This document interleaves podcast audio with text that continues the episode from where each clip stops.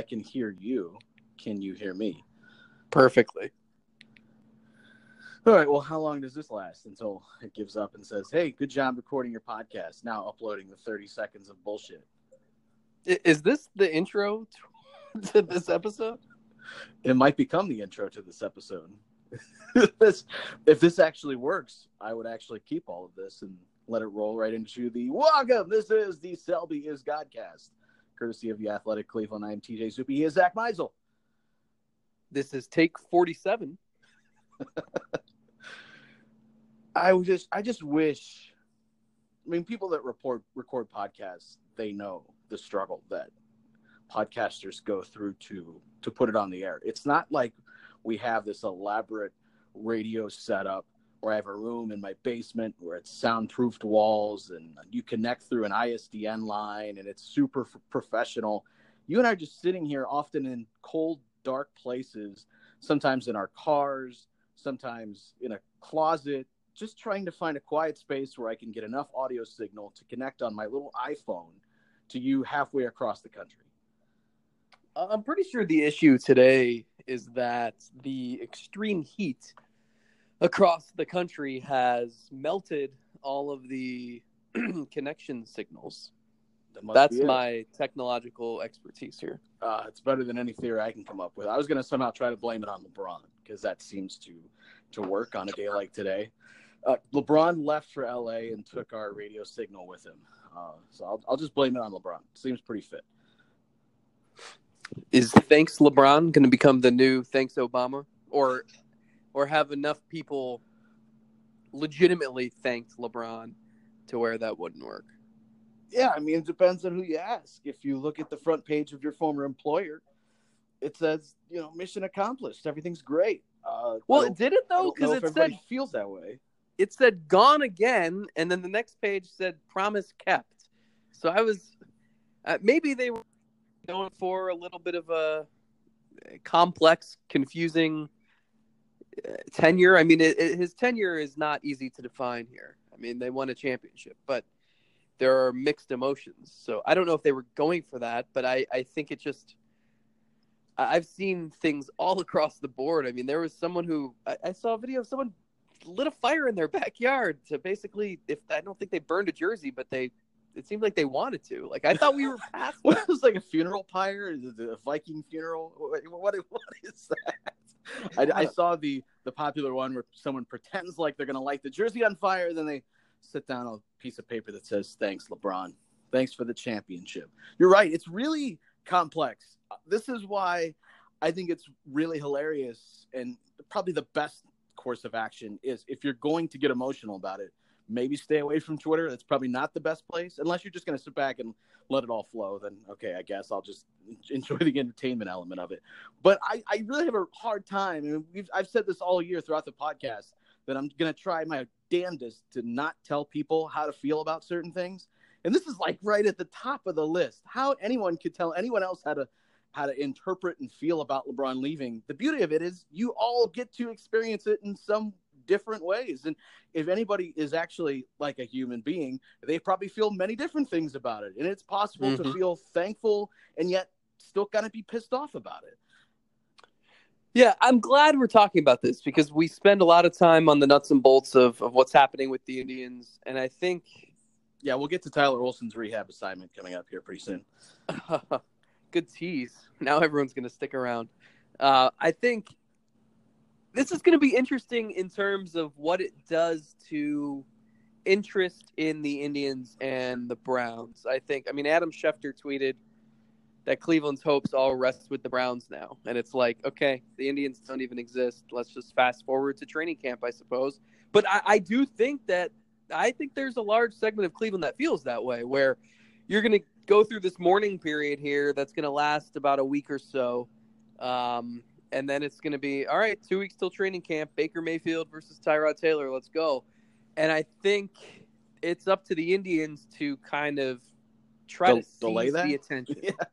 yeah, yeah. I mean, well, because because they did it two years ago. Obviously, you know, people were coming off the high of the Cavs title, and the Indians picked a really good time to have a 14 game winning streak. Um, last year, they were kind of just I mean, I, I think the fact that the Browns were coming off a one in fifteen season and appeared to be terrible again helped the Indians, but they didn't really turn things on until late August. So I, I think it's it's important for them to. I've already seen it. Like people are like, well, this team isn't up to the level of the Astros and the Yankees and the Red Sox, and maybe that's true. I mean, it's hard to argue that right now, but but they need to prove to people that they can. I don't want to say like carry the torch because the Browns are the Browns, but that they can be important to the city and make like force your way onto the radio waves, make the radio hosts talk about you, and this is their opportunity to do that. I guess it, it's it's going to be interesting. There's all sorts of stuff like that. There's all sorts of fallout that will happen now. Now that right. LeBron's gone. See, this is different because uh, somebody somebody made the joke in a text that you know, oh well, somebody's going to ask the players about LeBron leaving and kind of laughing about it, and it it felt like the when something happens in an Indians game, you make the old joke about how's this going to impact what the Browns do in the draft. It's this is different because LeBron has these tentacles that expand everywhere. It, it, he transcends just being a really good basketball player. He meant a lot to the city, and certainly we talked about on this podcast what he meant to Terry Francona, getting to watch that uh, any chance that he could, and, and the number of times that he asks about LeBron. And I know you're going to sit down with Terry later today, and he will probably sit there the whole press conference talking about LeBron and the, this decision to go to LA. I mean, this is bigger than just you know how does how does a, a walk-off single impact what the Browns do in training? This is this is not just a joke. This is legitimate. Where you know everybody kind of cared about this, and it's it's going to be something that is impactful beyond even anything we're thinking about today. I, I think it's truly interesting to think you know, how does this impact uh, even attendance in the future? And maybe doesn't impact things right now, but we saw if you go back to when the Indians had their heyday in the 90s and they were drawing these huge crowds. Big reason for that, not the entire reason, but a big reason for that is because the Browns were gone for three years. So you had all of that money that wasn't getting spent on the Browns. I think some people decided, hey, this baseball team's really good. They seem like a fun time. I'm gonna get down there to Cleveland and I'm gonna watch it. And there's a new ballpark there too. I got to go see that. I don't know if it's gonna be to that level. I think that would be foolish to believe that it is. But as the interest in the Cavs wanes, if they go through this long rebuild, uh, do people take their money and start spending it elsewhere? Do they spend it more on the Browns? Do they spend it more on the Indians? Does it stay the same? Initially, I don't. I don't think it really impacts things a lot, but I think even that's something that you have to consider you know, maybe down the road, this if the Indians are still good, if they're still competing for championships, and the Cavs have laid it out, hey, we're going to tank, we're going to go after top draft picks, and the season ticket holders start to wane a little bit, they're going to have that expendable cash. Where are they going to take it?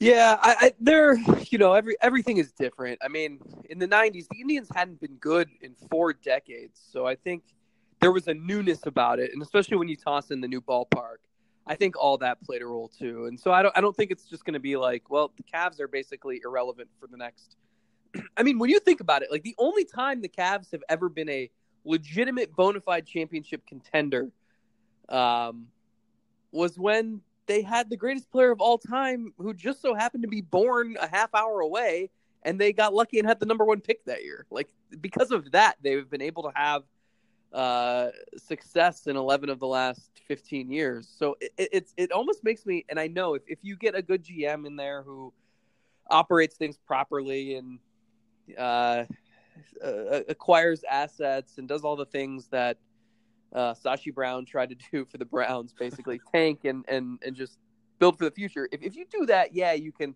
you can build a winner, but like I, I don't think it's ever going to be what it was. And and so I think there's an opportunity for the Indians to just establish themselves as like something that people need to think about. And I don't think that happens very often. I think we, we you know, so many people obsess over the Browns, and, and, and I get it. it. It's just for, for whatever reasons, it's the town's baby.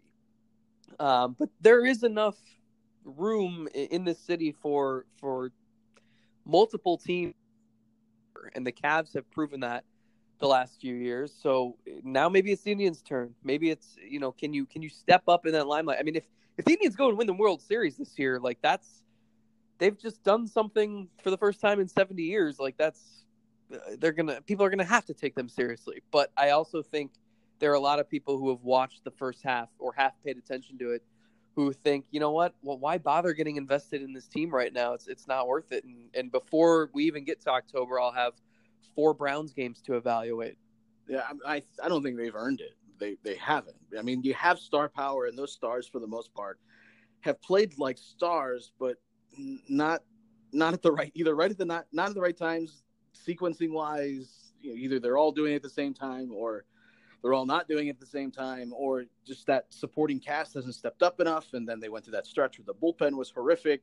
They haven't earned that attention. And I, I think the difficult thing I, I can't argue against any of anybody that would want to sit back and just kind of let this play out. Now, I, I think it's silly to uh, be here on the second of July as we record this and declare that there's no way that they could compete with the Yankees, Red Sox, or Astros in a series. I think that's completely foolish, and we've seen many times where in baseball, it don't matter who goes in as the better team or has home field advantage. Weird shit happens in a five or seven game series. Um, but the problem with that thinking and knowing that the Indians have this division pretty much sewn up with a nine game lead as of right now, it, it kind of lends itself to not a lot of of just real interesting baseball, I guess is the best way I can put it. I mean, what knowing that the Indians are going to be in October and we can pretty much set that in stone now. And us saying that what they do between now and October, other than just shoring up the roster, doesn't really matter. It's not really going to impact things once you get there. What makes any of this compelling for somebody to tune in? And, and that's why I, I don't have a good answer. I, I don't think that it necessarily is super compelling right now at the start of July with this roster still not what it probably will be when they get to October 1st. Well, damn it, it's our job to make it compelling, right? I mean, to an extent, yes, but we're not here. We're not also supposed to wave pom poms when there's no there's no pom poms that are supposed to be waved. I mean, right now they they have been at times a boring baseball team. Yeah, it's. I don't know. I, I think it'll be compelling in October. It's just it. What what stinks the most, and this is my biggest gripe about MLB, and there are many as we've discussed on this podcast throughout the months. I hate, hate, hate the unbalanced schedule. And I know they wanted to put emphasis on the division, and you know you don't want to get caught up in this wild card scenario, so you better win your division. And so we're going to make you play way more division games than facing anyone else. So the Yankees come here once a year, the Red Sox come here once a year, the Astros come here once a year. They played the Astros seven times in ten days in May. That's it. The other 170 days of the year, no Astros versus Indians. You, be, you better hope that your pitching lined up exactly as you wanted. Oh, and you better be playing your best baseball just as you happen to play that series. Yeah, I mean it, it's it's so stupid, and I think people are. I mean, I've I said it a couple podcasts ago. I'm so sick of watching the White Sox and the Twins and the Royals and the Tigers. And I'm in Kansas City right now, and like I'm gonna watch the Royals. This will actually be the first time, our first trip to Kansas City this year, and like that stinks because now I know that it's going to be three trips in like a short period of time. And how I'm much so barbecue of... can one man eat? yeah. So so I think I I think we it's hard to evaluate this team because you don't want to put too much stock into a good week against the White Sox and Tigers, and you don't want to you don't want to withhold credit for when they are playing well because you know if if they're hitting Michael Fulmer well, like they can probably hit uh Sonny Gray well. Like you know what I mean? Like well, everybody's it, hitting Sonny Gray well. Right yeah, now. that was a bad example, but but I think it's it's so hard to evaluate. I mean, we all thought the Indians were perfectly positioned last year, and then they went ice cold for three days, and that was it. And it's like that can happen to any team. So there's so much randomness, which kind of takes away from the regular season, especially when you play in a division like this. And this all wraps up to tie back to the Cavs because it's kind of like how the Cavs have played the last few years. Did anyone have doubts? I mean, I, I know the Pacers took them to seven games in the first round, but like the Cavs were still the smart person's favorite to make it to the finals, even though they were the four seed. And, and like it, it, didn't really matter. And, and yeah. they had to work through things in the regular season just to get to the playoffs to then figure out what would work. And so it's it's the same thing. And I think it it it makes it tough to where I don't know how they're going to captivate people like they have the last two years with these winning streaks. And I don't think a 27 game winning streak is in the cards this year. No, no, I, I, I would disagree too, and it it also, uh, I don't know if diminishes the is the right word, but it kind of does. You know, we talked about it on the recent homestand uh, when they just laid waste to the rest of the division, and they had won seven in a row. And you you think about it, seven in a row, no matter who you're really playing in, in baseball, is impressive. Seven in a row is seven in a row. That's a week without losing. But yet, because we've seen them rip off these ridiculous streaks, anything they do that's impressive now just kind of pales in comparison to average Joe fans sitting at home going, ah, they won seven in a row. Wake me up when it gets to 15. You know? Right. And, and so it's it's not a bad thing that they've set the bar higher. I'm not saying it is. I just think it's a, a weird reality we kind of find ourselves in where, you know, some of the impressive things that they can do now don't necessarily matter. And it's and I think it's a, a good thing, uh, or on the good side of the spectrum too, because you know we can look at the season that uh, Jose Ramirez is having, Francisco Lindor is having, uh, t- Trevor Bauer, Corey Kluber, Mike Clevinger, uh, the many, the list goes on and on of all star candidates on this team.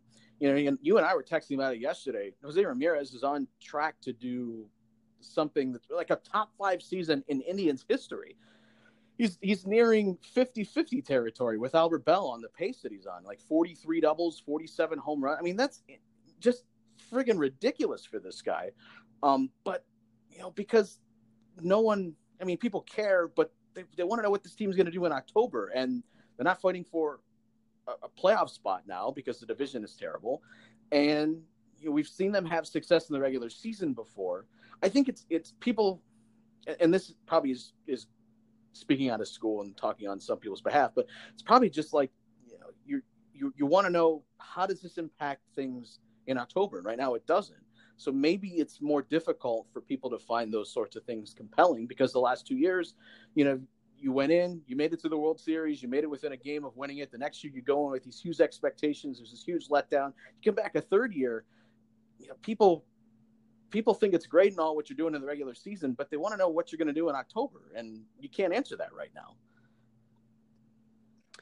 No, I think there's a lot of interest in the trade deadline though too, and I think that's one way to maybe rope in some some casual fans who are kind of on the fence on whether to to dive headfirst into. I, why would you dive headfirst off of a fence? That doesn't make sense. Mixed metaphors, you know what I mean. But to grab the attention of, of the casual fan, and as they're a week into training camp, and you know Josh Gordon dives for a touchdown in the end zone and looks like a reincarnation of Jesus Christ on the football field. I mean, I mean, hold on. That's you've one been, way to. You've been to training camp before. You know, all it takes is like a first down for that to happen. Right. Well, the new, bigger and better Browns. The orange is oranger, TJ. Uh, and I think, I think one way to grab attention is is to make a, a move, and that kind of leads me to my next thought, which is a couple things. One, I'm interested, like, Ken, these are two separate thoughts, but they kind of relate. We, we were, when we were talking about Jose Ramirez, we were talking about how, you know, if there's anybody on the Indians who can, like, become the most beloved figure in the sports scene in this town, and I, I cast aside the Browns in this uh, conversation just because if a quarterback comes in and wins games, that's the end all be all. Like Baker Mayfield had a higher ceiling in terms of Cleveland fans' love than LeBron James because if Baker Mayfield is the real deal and leads the Browns to a Super Bowl, that's that's it. That's the that's the one. That's the he goes down as like the the most heralded guy in Cleveland sports history. Um, so let's just focus on the Indians, especially because Baker Mayfield's probably not going to see the field a whole lot this year. So, isn't Jose Ramirez the guy that fans can gravitate toward? And he like he has every quality you could possibly want in a the face of a city. You know, he's got the personality. We we've tried to kind of uh, highlight how funny he is, how ridiculous he is, how even though he doesn't speak much English, he is still able to make anybody laugh. Uh, we've highlighted obviously his his on field exploits and, and his backstory, how he's come from nothing and just completely blown away everyone's projections for him, uh, and is now one of the top hitters in the game.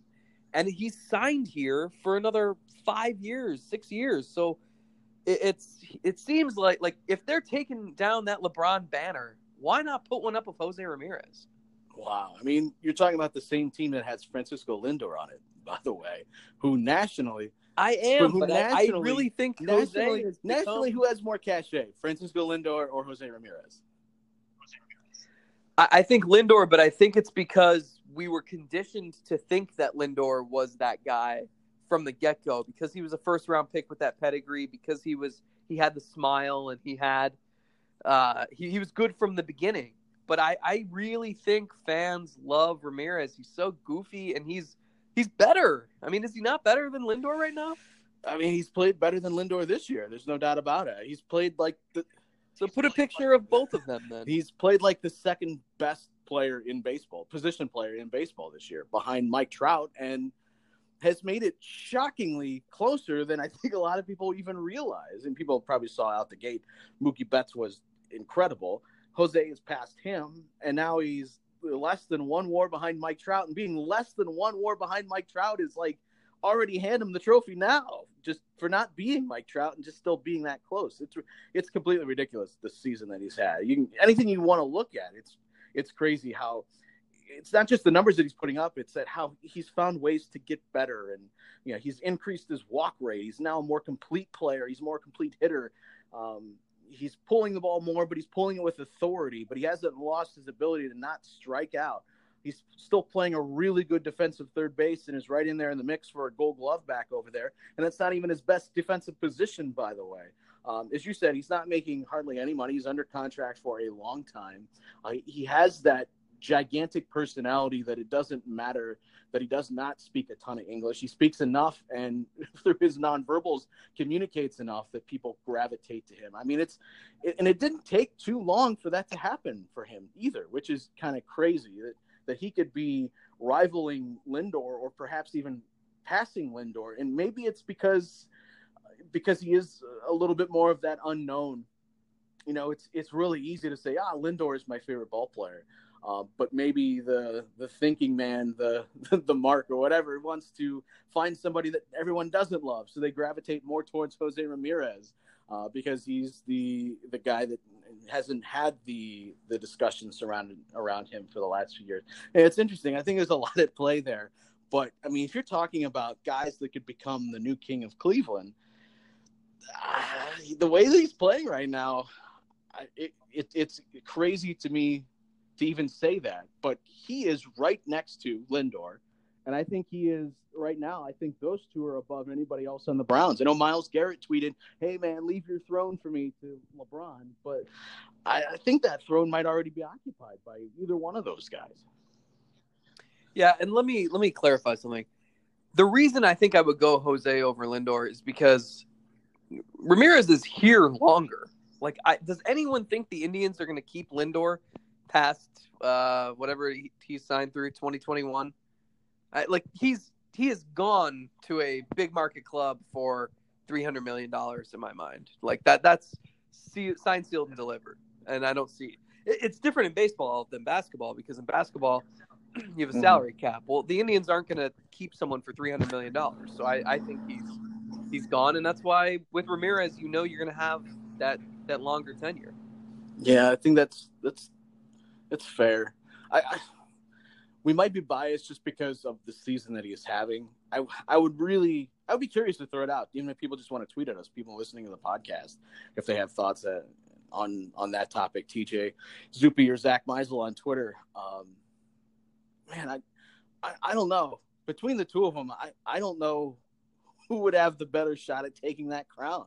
Probably I would probably still lean more towards Lindor just because he has a little bit more of the the household name uh, attached to him. But if they're doing this again next year, and Lindor is is still finding ways to be as incredible as he is this year, I mean, he will have, ex- have successfully passed Lindor as more valuable, just as far as statistically. You know, if you want to talk about uh, ticket sales, you want to talk about merchandise. Yeah, I don't know. I, I don't know how Frankie compared to Jose that's impacted. But I, I just I just find it incredible that we're even having this conversation for a guy that two years ago was learning how to play left field just so he could get his bat into the lineup. And now he is he's playing like the second best player in baseball position player. I mean that's that is a hell of a rise that zero people could have predicted. Zero and so the the yeah i mean the, the and the second part that kind of related to it was you know it, we're talking about lebron's gone there's this void in cleveland sports i, I guess um, there doesn't have to be. And could an acquisition could could some some sort of trade that says it the window will be open beyond 2018 could could that galvanize the fan base some? I mean i think there's this misconception and i kind of wrote about it today on the athletic uh, in the trade deadline manifesto everything you need to know about the indians approach to the trade deadline is in there um, and the first thing I tried to get across was look, the the Indians front office is operating as if this window lasts for at least a few more years. I mean, it, it's and if you look at the talent on the roster, even though they're going to lose a few guys, if you then look at the rest of the division, uh, it's pretty safe to assume that they're going to be the favorites to win the AL Central in 2019 and, and maybe 2020 as well. So, could a trade that reinforces that belief could that do the same as you know kind of just kind of what we're talking about and, and how they need to to seize the attention of of the city? And maybe it'll help with attendance. Maybe that'll help with revenue and the payroll and and all sorts of things like you were referencing earlier. No. In a word no. Okay. And, and Never mind. tell you why. I think to make the, the sort of move to do what you're doing what they need to do is go out and acquire one maybe two elite relievers El- el- even elite relievers because they're not no none of them are coming in with the aura of Andrew Miller being the grim reaper type that he came in with in 2016 that sort of galvanized the fan base. No one has that sort of cachet. Now, there are players that do. One plays shortstop for the Baltimore Orioles, Manny Machado, we've been asked about a million times, and you and I are on the same page that not only do we think they're not going to go in that direction, we also don't think they should. But there's a lot of people out there that do believe that they should. And he's the worst defensive shortstop he in the should league by the not be playing shortstop. Despite what he thinks, he should not be playing shortstop. But here's my point: that is the sort of trade that that has that sort of galvanizing effect that you're looking for. But it doesn't do the same thing that you're talking about because he's he's a free agent at the end of this year. He doesn't signify that the window is open beyond 2018. He just says, "Hey, we're going for it this year, and if we don't win it, then we've depleted our farm system, and we come away with uh, a, a window that's closing more rapidly than it was at the beginning of the season." So, to extend the window, I think they need to go get relievers. I don't think any of the relievers that are out there are going to be the, the type that that get people that fired up to believe that the window is going to be open. Maybe this, this the thinking man's fan might be able to see that, but probably average Joe fan not going to be that fired up if it's a, Amir Garrett or Brad Hand or you know any of the guys we've talked about over the past few weeks and, and months. So that's why my answer is no. And I think I think they can accomplish what you're talking about by going out and getting a reliever like that. But I don't think any of those relievers are going to have that sort of impact that Miller did. And the only position player that I think really truly would is Manny Machado, and he doesn't signify that the window is open beyond 2018. So does is that like a really convoluted, confusing way of putting that? Yeah, I would say so. uh, I, I I do have one question. You know, since we last recorded, Francisco Mejia is hitting like 700. so would you still trade him straight up and for Brad Brad Hand? Hand's having some some problems against right-handed hitters. Oh, now I might, you know, just because things in the at the trade deadline can change very rapidly, I think I'm going to take my hand away from the accept button. I might have to hit reject. Wow. I might have to consider uh, a better option if I'm going to deal Francisco Mejia. And can can we, can What we would talk that be? about uh, one other thing? Why is he not up here? Why is he not up here?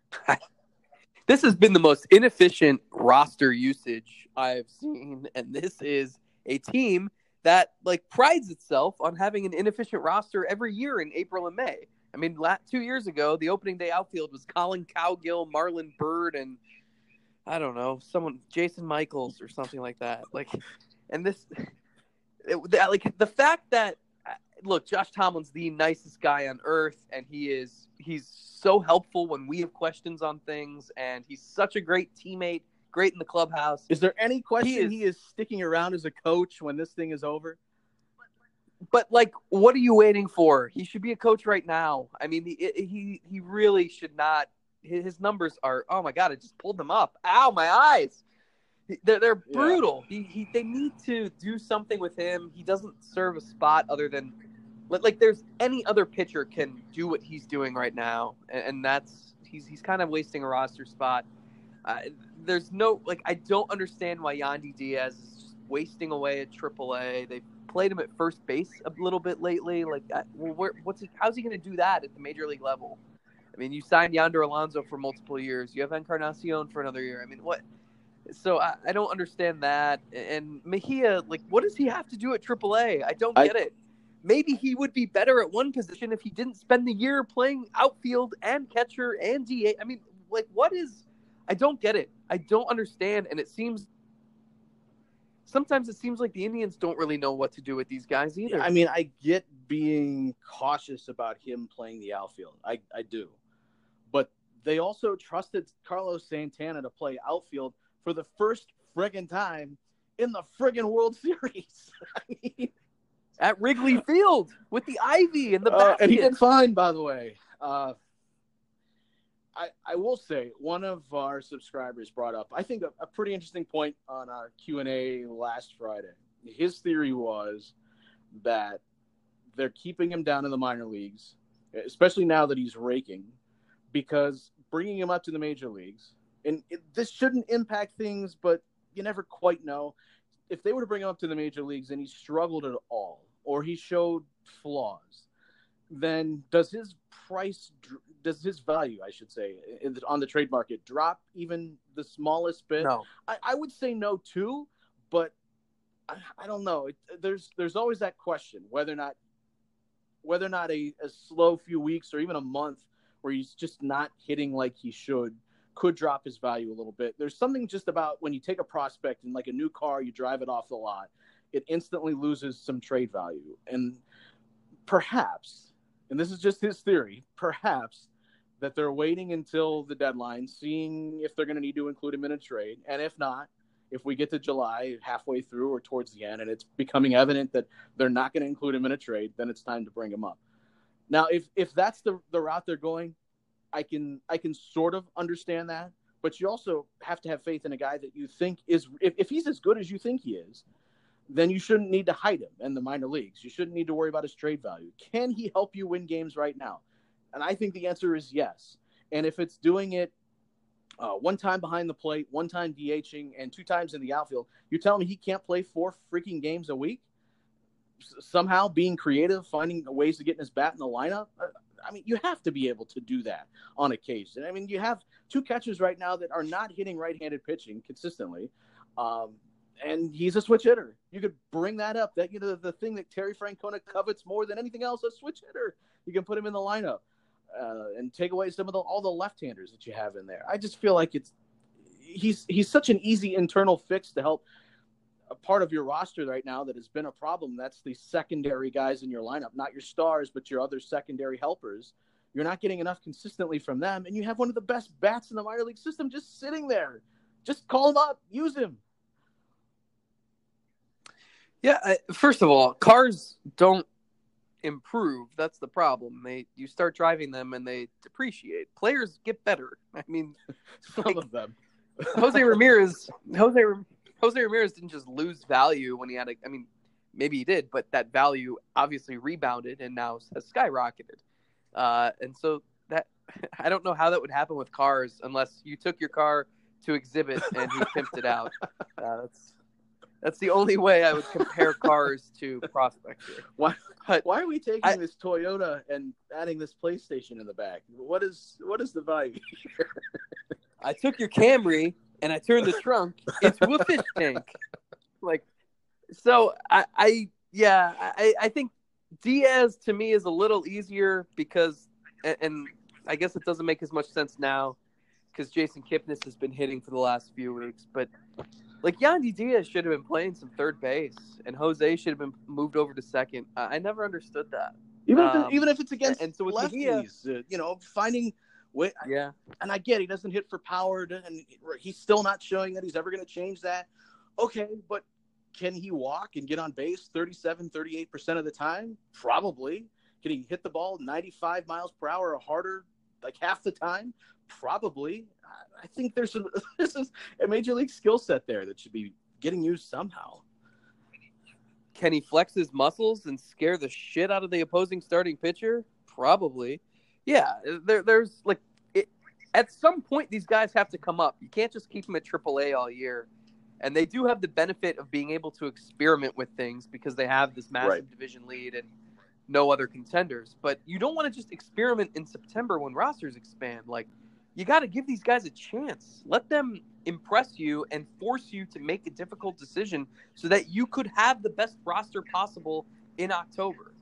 Um, so I, yeah, it- it's it's strange. The thing with Mejia that I do think they're grappling with is, okay, if he replaced Roberto Perez as your backup catcher, well, number one, who's going to catch Trevor Bauer? Uh, maybe Yan Gomes can. They haven't really worked together much in the last few years. Uh, but then who does Mejia catch? Because that there's going to be a learning curve there. And is he? How many at bats is he going to get behind the plate? And if you play him in, in right field or left field or something, how many at bats can he get there? So is he going to get enough consistent playing time to justify a call up? I, I get that, but at some point you have to just sacrifice some things for this kid because he's your top prospect.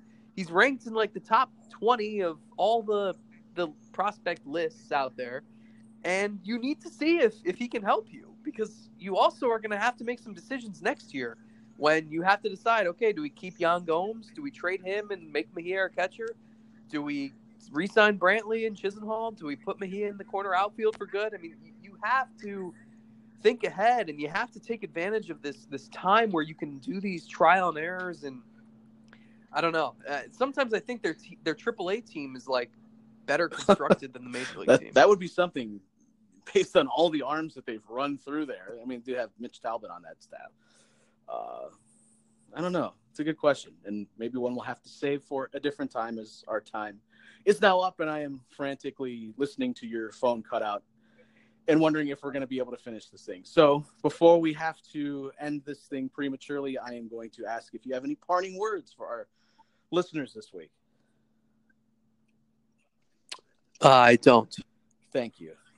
I'm afraid to say something because I don't want to. This was our like our ninth take.